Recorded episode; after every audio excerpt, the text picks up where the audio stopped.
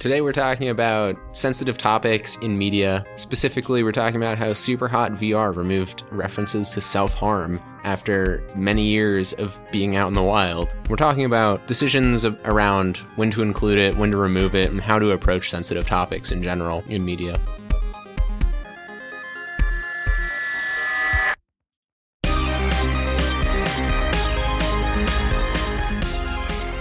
Welcome to Head Mounted Destinations. This is a podcast about VR and VR game development. We provide our perspective as developers and give you a peek behind the curtain into how these games are made. I'm Matt, I'm a gameplay programmer, and with me, in the same room for the very first time recording, it's your friendly neighborhood host and game designer, Carlos, in the same room. This is the first time we've recorded this podcast in the same room, and if the audio sounds weird, that's why, but yeah, we hope this is a good listen. I know. I'd love to talk about the fact that Superhot devs had to take suicide. They didn't even have to take suicide out of the game. They chose to take suicide out of the game as a mechanic. It's not even a super important mechanic. It's like mostly a cutscene mechanic and also a more intuitive way to quit a virtual reality type experience to sort of Inception-like kill oneself to leave the dream. Right, so the specific thing is there's a moment in the beginning of the game where it's introducing mechanics to you. It says, you know, grab this gun, shoot this guy, punch this guy, whatever. And then it gives you the gun and says, like, prove yourself. And you have to shoot yourself in order to continue with the game story. And it's not really like a key mechanic, but it plays into the story, I guess, where the story is you're being approached by this shadowy organization that deals with like VR. It's like government mind control stuff. Like MK Ultra was like one of the experiments that definitely influenced at least some aspect of the lore of this game. And like you're some sort of hitman that's been like hired by the government. And now they're like, hey, we're done with this hitman. We need you to like take care of yourself. And one of these scenes is like the gun that you grab and you turn on yourself. But another one has like a helicopter crashing into you. Another one has you like walking almost Richie's Plank Experience, like off a ledge. And like even then it's still kind of more of this on rails thing. But the point I do want to make towards those who are like uncomfortable having it as a mechanic in general is like you can exit a level by shooting yourself in the head. Like it's technically just killing, like it's you just dying, but under the context that you died by your own hand, a la like, you know, suicide as we all know it. But in this virtual world, like, not only are you already an abstraction of a person, but like that abstraction of a person might themselves be in virtual reality within the game that you're playing. Right. One way or another, it's like fake shooting yourself in the head, and it's the only time you'll ever be able to shoot yourself in the head is like in VR. I know it's kind of like weird and intense. I do agree in that like the player doesn't necessarily need to be forced to do this. And that's why I did like their initial implementation of the skip self-harm scenes. Yeah. It should be an option. Right? I forgot we didn't bring that up at all. There was an update. So there was an update, I don't know how long ago, but it was like some time ago that allowed you to disable these like self-harm scenes. I don't know if it disabled the ability to like shoot yourself in order to like quit the level, but it did skip the cutscenes that were like prove yourself, blah blah blah. And you know, that's cool. I think that's fine. And maybe even having that, you know, having those scenes disabled by default, I would find that to be okay. I personally am thinking like what has set precedent for this was No Russian. Yeah. Okay. Yeah. Call of Duty Modern Warfare 2. We all know this scene. It's like cemented its place in gaming history because of all the fervor that went around it. And maybe this is me being kind of callous, but it didn't hit me, and it was not as like, oh, like clutch my pearls, like I'm killing all these people. Oh. Like it did not hit me like that, but it certainly treated itself like that. And, you know, I respect that. Like it knew it was asking you to do something like rough. It told you at the beginning of the game that like, hey, this rough thing's going to happen. Like, do you not want this to happen? And I feel like that is enough warning, especially at the very beginning of the game. I think that's like more than enough warning to say like, oh, this is going to be like an R-rated movie. Do I really want to go for it, or do I want to like take it easy? And I don't know if that's how the Superhot team implemented their fix, because I was like never made aware of this change, but I think that is honestly the way it should have stayed. And that's why I think like internally I feel some type of way about it, is because like they put in what felt like the best option for everyone. Yeah, literally is the best option. And then somebody else got their way like months later. And now, as someone who cares about gaming history and preserving things to some extent, like, we cannot have the original version of Superhot anymore. It literally is it gets updated out of existence. And who knows if they even have it on their own servers to then redistribute it. It might now just be some change list that will never come back. You're right. Like, we have the tools already to address these kinds of things. We have content warnings. We have options to disable problematic content. We have sliders to make games less spidery. You know, we have the tools to do this, and they even implemented it into the game to have an option. That was the best solution. Better than having it in there mandatory, better than having it removed mandatory. That's all I have to say. Options are the best thing in the world. I guess it strikes me as like weird that it's framed as we removed references or elements of self-harm from the game, where it's not really self-harm. Yes, you're taking a gun or an abstraction of a gun and putting it to your head and pulling the trigger, but it's within this like storytelling context. It's very abstracted. It's almost part of the fantasy of like being in this like Inception, virtual reality, whatever. If you die in the game, you die in real life, except you don't die in real life. And it's that context. It's not just like, haha, like kill yourself, or I don't know, simulating. It's not simulating self-harm. Like, I think it would be a different story if there was a game that was like cut yourself simulator. We have seen, and it's very funny you mentioned that, because we have seen a lot of games revolving around killing yourself, but like they're done in, let's say, like more colorful, exaggerated ways. 5 minutes to Kill Yourself.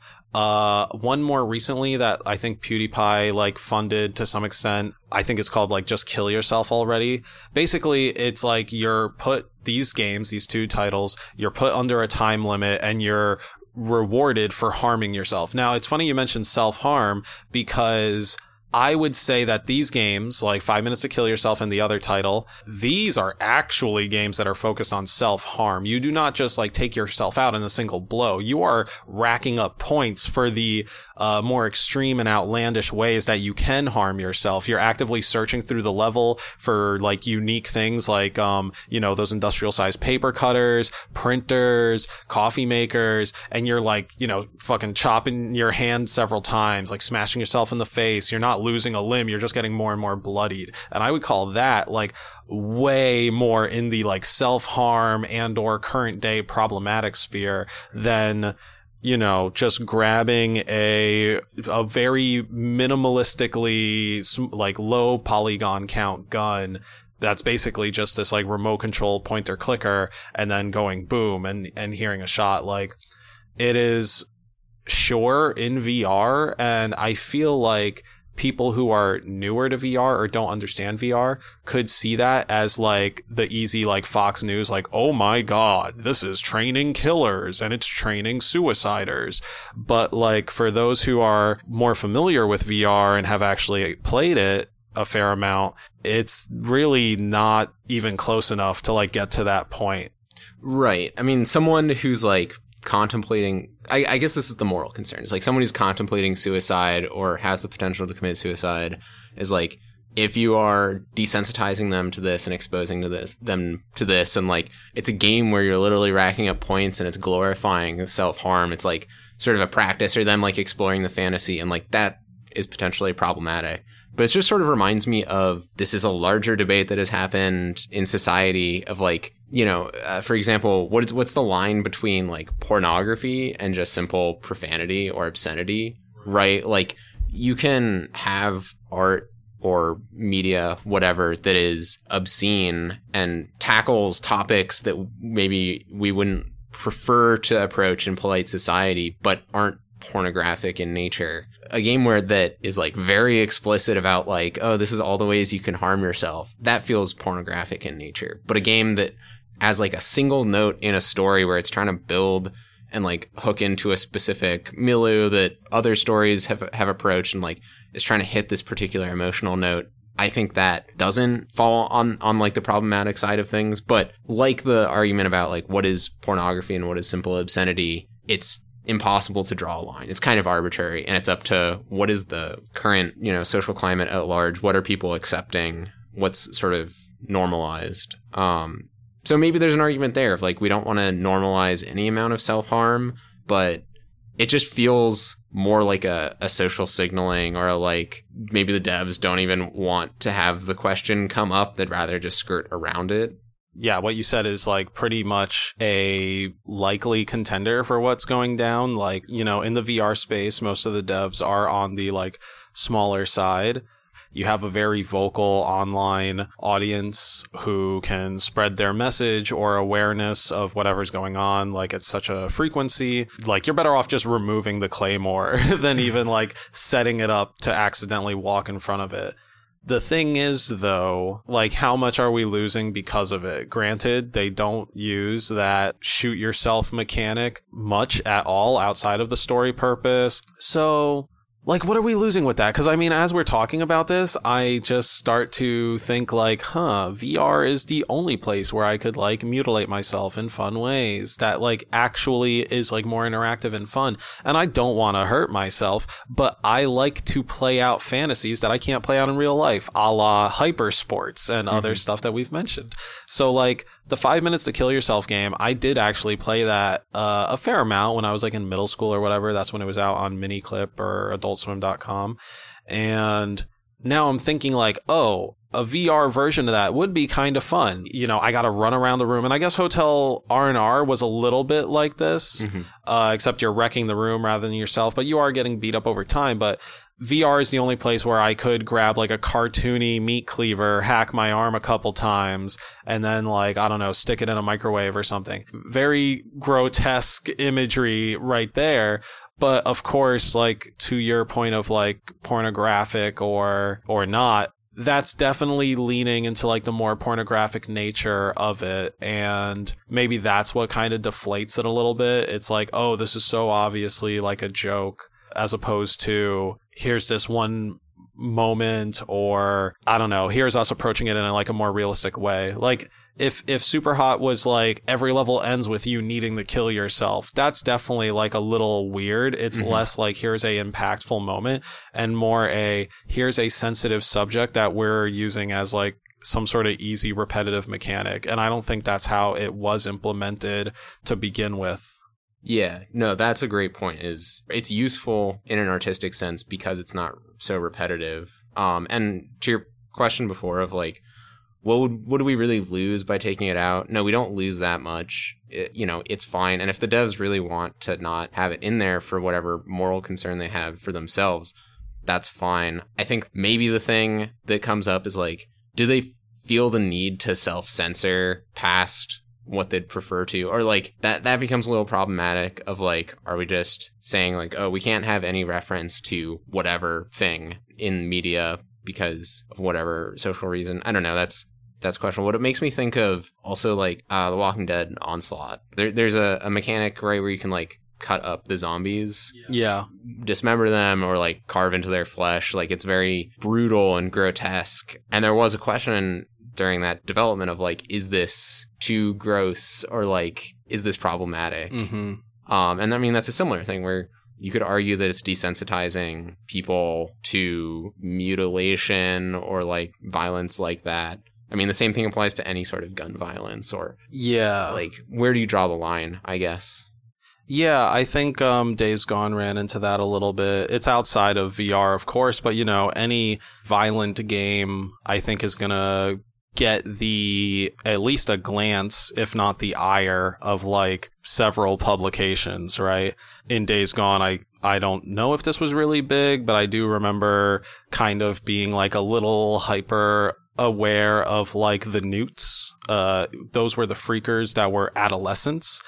So it's like the youngest of the enemies that you're gonna kill. But in video games, like the reason that was a problem is because you are not allowed to kill or harm children in video games, even if they are like NPCs or whatever. And I think that became a big meme with Skyrim or something at some point.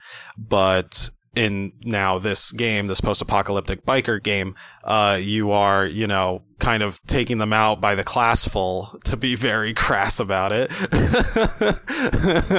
But yeah, you know, they're horrid creatures, and much like the walkers in Walking Dead Onslaught, they are like grotesque, horrid, like, you know, human monstrosities. So I think that's like enough of a disconnect.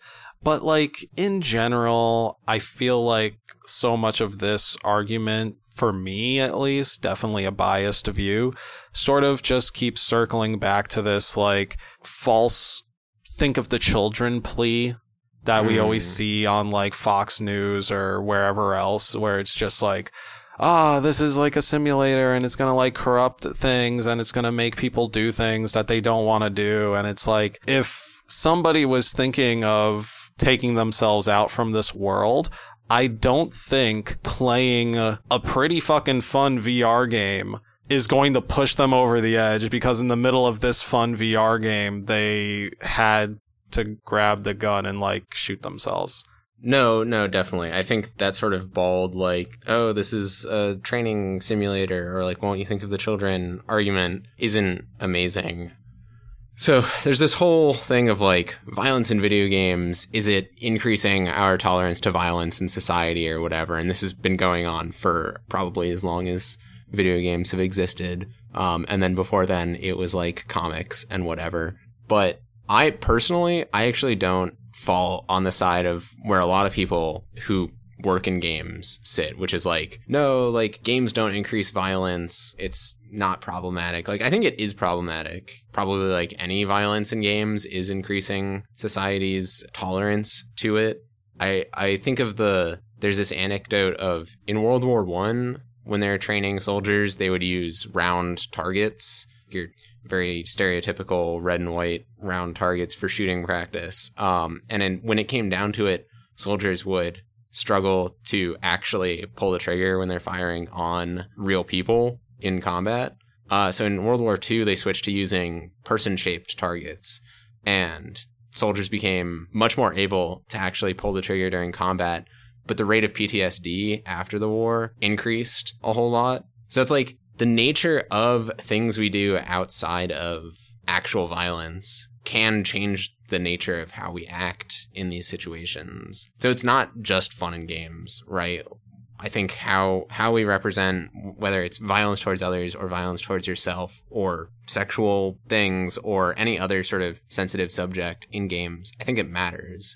But all that being said, is it problematic that Superhot uses one instance of like very stylized, simulated suicide?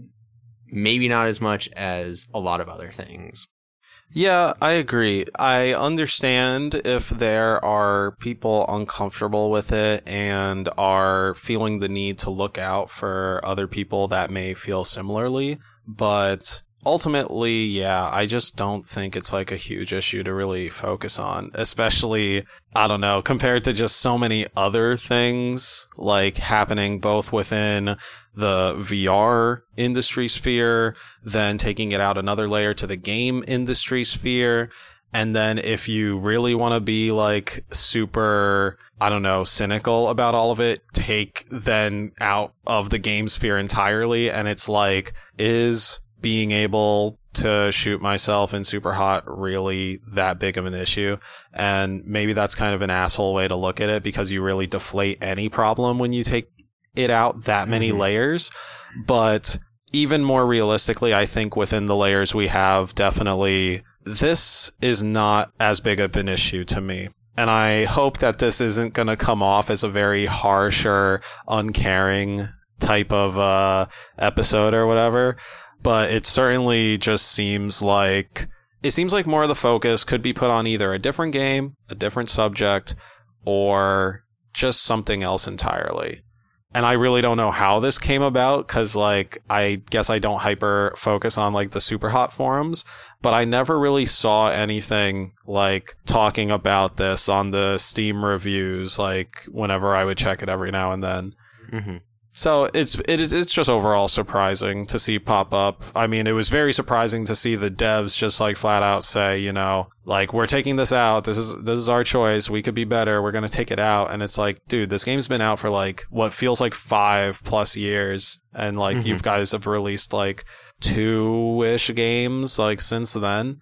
I get it. Like, you know, I never want to retouch a project, more or less, like, after it's done. You know, it's not a huge deal that they took it out, just on the bare face of, like, they've removed it. If they wanted to do that, that's fine. And an even laudable to a small degree. Like, okay, sure, like, you went back and you changed this thing that you had made because you changed, you know, your ethical standing. Like, that's fine. I think the thing that really caught my attention, though, more than anything, was, like, I guess the wording around it. And I'm looking that up now so I don't misquote it. Considering the sensitive time we're living in, we can do better than that. You deserve better. We regret it took us so long. This sort of wording really reminds me of, like, the sort of, like, self-criticism letters that, like, communist parties make their critics write. It strikes me as really weird and, like, self-censoring, but not because, yeah, I don't know. It's just... It sounds at points very gun to the head type. Yeah. There's clearly a very strong artistic sense that went into, like, the creation of the game and its aesthetic and its story. Like, they were going for something. And them coming back and revisiting it after so much time with phrasing like this really smells of not them having, like, an artistic, this actually doesn't align with our goals, but more just, like, ooh, hope we don't get burned on, like, the social...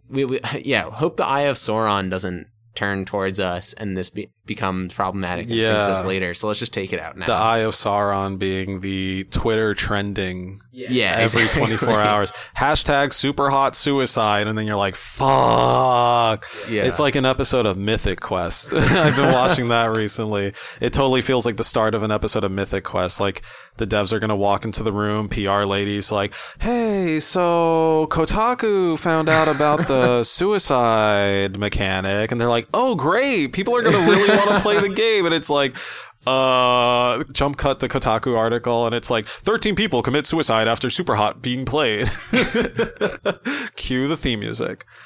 Yeah, I mean, I guess I'd just say, like, personally, when I'm thinking about the content that I want to make, I tend to try to be mindful of those sorts of subjects of, like, how will people with other mindsets perceive this and, like, take it as, you know, it's just a media artifact. The dev doesn't come in the box, and it can be consumed in different contexts. So just making sure that it actually, like, represents what you want it to represent in all contexts. I don't know. That's the best we can do. Also, we need to be a little bit more mature and critical in the way that we consume media as a society. I think we should be able to have settings and stories that involve small uses of self-harm like this, right? Like, it's a cool narrative arc, and it's a cool setting. And yeah, the self-harm is not integral to it, but it is a component. It's a non-zero component. Kind of, I guess my parting thoughts on this topic is just that I, for good and bad, am on the side of the author putting in what they want to their project to tell the story or give the experience that they are trying to create/emulate, and from there create options or pathways to allow a larger audience to experience the vision that you are then putting out there. Because that is the case where, to me at least, it seems like you're still marketable, which is important in our capitalistic society, and you are still maintaining some fair amount of creative integrity, which is important to our individualistic creative souls. And thus you get to satisfy the soulless, greedy corpo, as well as the beautiful, full of life and energy self. It's kind of weird. So we're recording in the same room for the first time. This has been entirely a show that's been made remotely through the power of Discord and yeah. This episode brought to you by Discord. Yeah, we're so hard sponsored. We're hella sponsored by Discord and Google Drive and wherever else you would store massive amounts of data. And our best friend, Megan. Our best friend, Megan, who gets everything all over the place. I'm not going to elaborate on what Megan is unless you comment and ring that notification bell. But yeah. So, yeah, no, it's definitely, I like it though. It's interesting. On a logistical level, I don't know if any of this audio is going to sound good, but it's cool. Definitely. So when we typically record, we don't do webcam or anything like that. It's strictly audio. We might have the outline on one monitor and maybe a Discord window on another. So now we are sitting in the same room. We have no face cam. We have actual face-to-face conversation. And I don't know. That's neat. I almost feel like the conversation is kind of easier to have because of it. And maybe that's because, rather than having to listen for that pause to then double Dutch jump in on, it's more like you can kind of see our body sort of like settling in as we're like finishing a point or something like that. Yeah. I think that's a key thing is the nonverbal, just like also not going too long. Avoiding the rants. Maybe because, like, if you're with another person, you have all that built in. Like, you're like, oh, I better not rant too hard. But if you're just sitting alone talking to a mic, you know. If you're I could see it being very easy. And especially because I am the one who rants, I can see it being very easy to just go off for, like, minutes at a time. And I'm sure I've done that.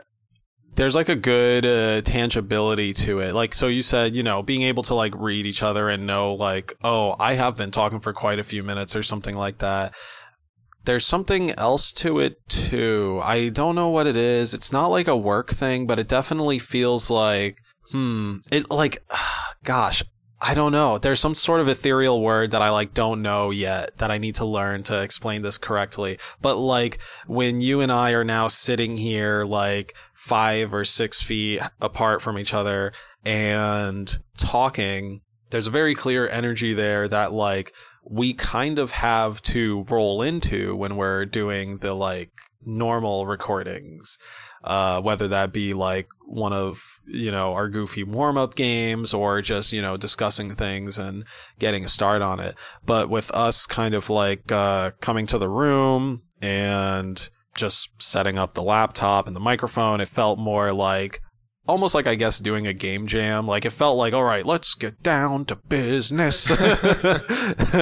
Don't copyright me, Disney, damn it. So, yeah. I like that, though. I mean, I hope this bonus bite isn't just us going like, me likey that, like the whole time. But yeah, it's cool. I'm definitely, I mean, as a note for like the listeners that like can't see us, I am definitely like not able to like just directly look at you the entire time. And I don't think that's how normal human conversation works anyway, right? We're not just staring at each other like in the eye.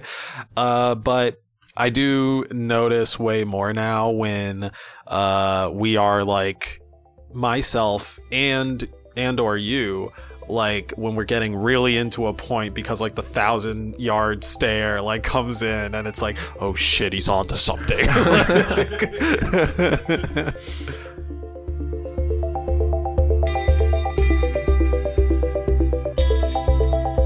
If you liked this episode of Head Mounted Destinations, please tell someone who you think you would like it about it so that we can spread. You can listen to the show on Spotify, Stitcher, Apple Podcasts, and if you want to see some video footage along the show, check us out on YouTube. If you want to comment on this episode and how it sounded, or suggest future topics for the podcast, go to reddit.com/r/headmountedpodcast and leave a comment on the latest post. Thank you so much for listening, and we'll see you at the next Head Mounted Destination.